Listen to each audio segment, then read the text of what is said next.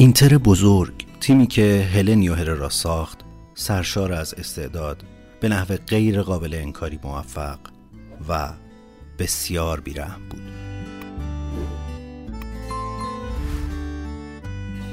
اونها تو سالهای 1963 65 و 66 سری آ رو فتح کردند و در سالهای 1964 و 65 قهرمان اروپا شدند و در سال 1967 هم به فینال رسیدن.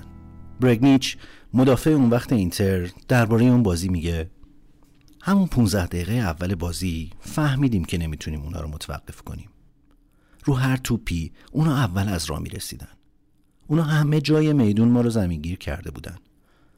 معجزه بود که بین دو نیمه ما همچنان یکی جلو بودیم. گاهی تو چنین شرایطی با هر دقیقه‌ای که میگذره اعتماد به نفستون افزایش پیدا می‌کنه و کم کم دلتون قرص میشه. ولی اون روز اینجوری نبود. حتی بین دو نیمه تو رخکن ما به هم نگاه می‌کردیم و می‌دونستیم که کارمون تمومه.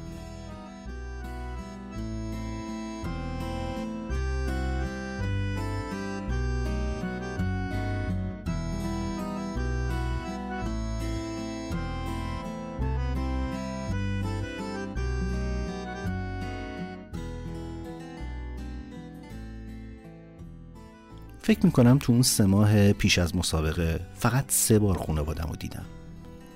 به همین دلیل بود که همیشه به شوخی می‌گفتم که من و هم اتاقیم.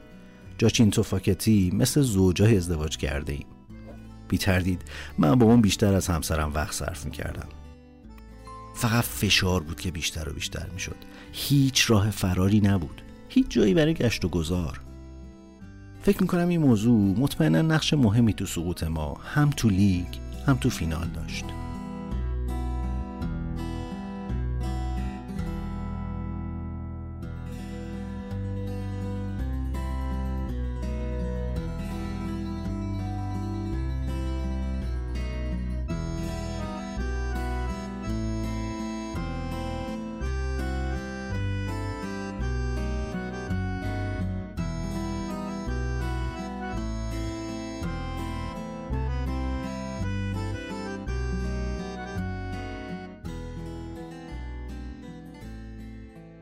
به پرتغال که رسیدن هررا تیمش رو به هتلی در کنار دریا برد که با اتومبیل نیم ساعت با لیزبون فاصله داشت.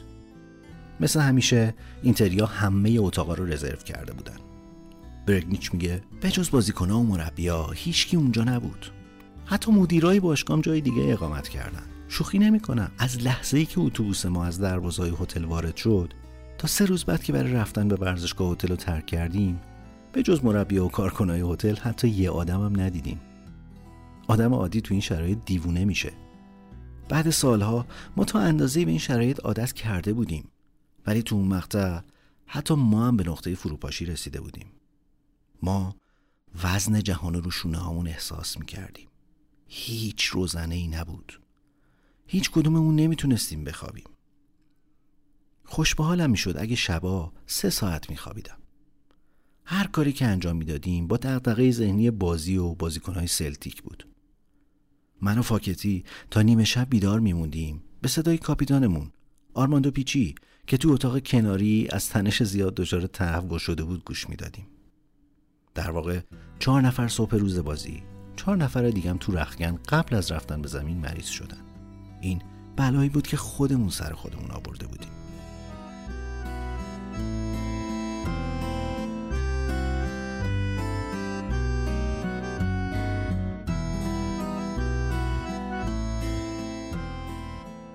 در مقابل سلتیکیا تاکید بیشتری رو خیالی داشتن و همین حال اینتری ها رو بدتر هم می کرد.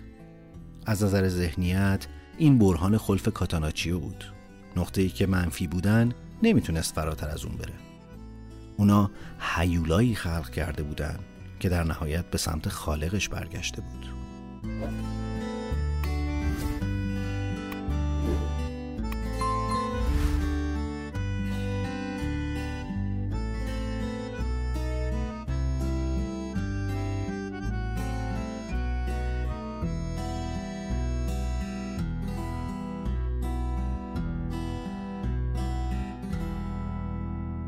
در نیمه دوم یورش همه جانبه سلتیک ادامه پیدا کرد و 17 دقیقه مونده به پایان بازی.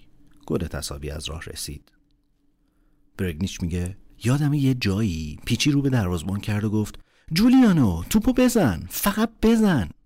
فایده ای نداره اونا دیر یا زود گل پیروزی رو می‌زنن. هرگز فکر نمی کردم چنین جملاتی رو بشنوم.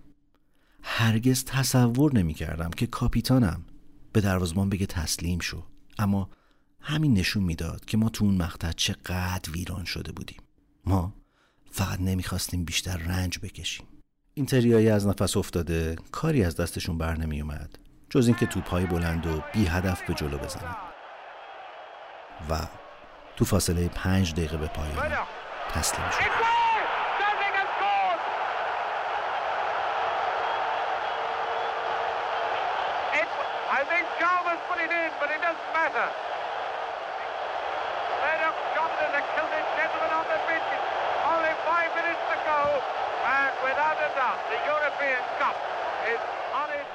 سلتیک به اولین تیم غیر لاتینی تبدیل شد که جام قهرمانی اروپا رو بالای سر می‌بره. و کار اینتر هم تمام شد.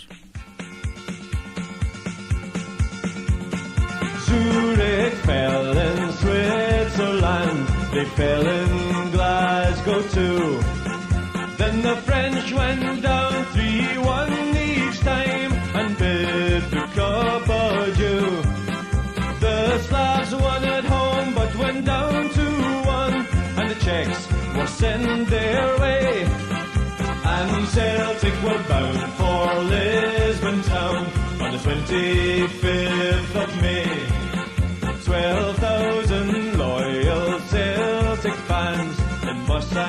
Train and car. Traveled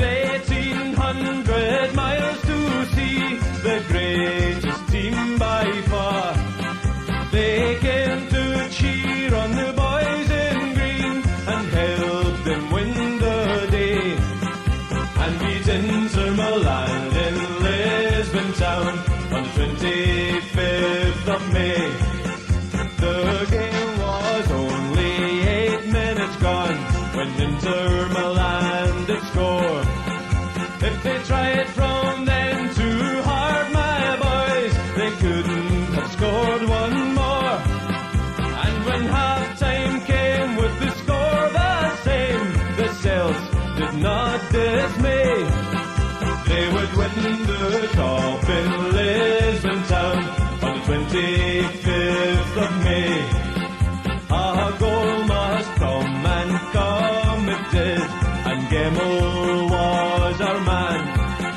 Then Chalmers scored and the Celtic roar was heard by Gameland.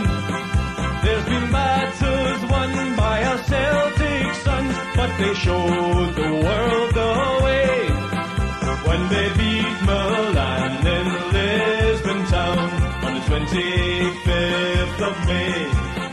So here's to Simpson, Clark and Gray, to Johnston and McNeil, to Chalmers, Wallace and Lennox all for their refuse to yield. And here's to Murdoch and Gable too, to Steen who showed the way, to the who showed the world on the 25th of May. On the 25th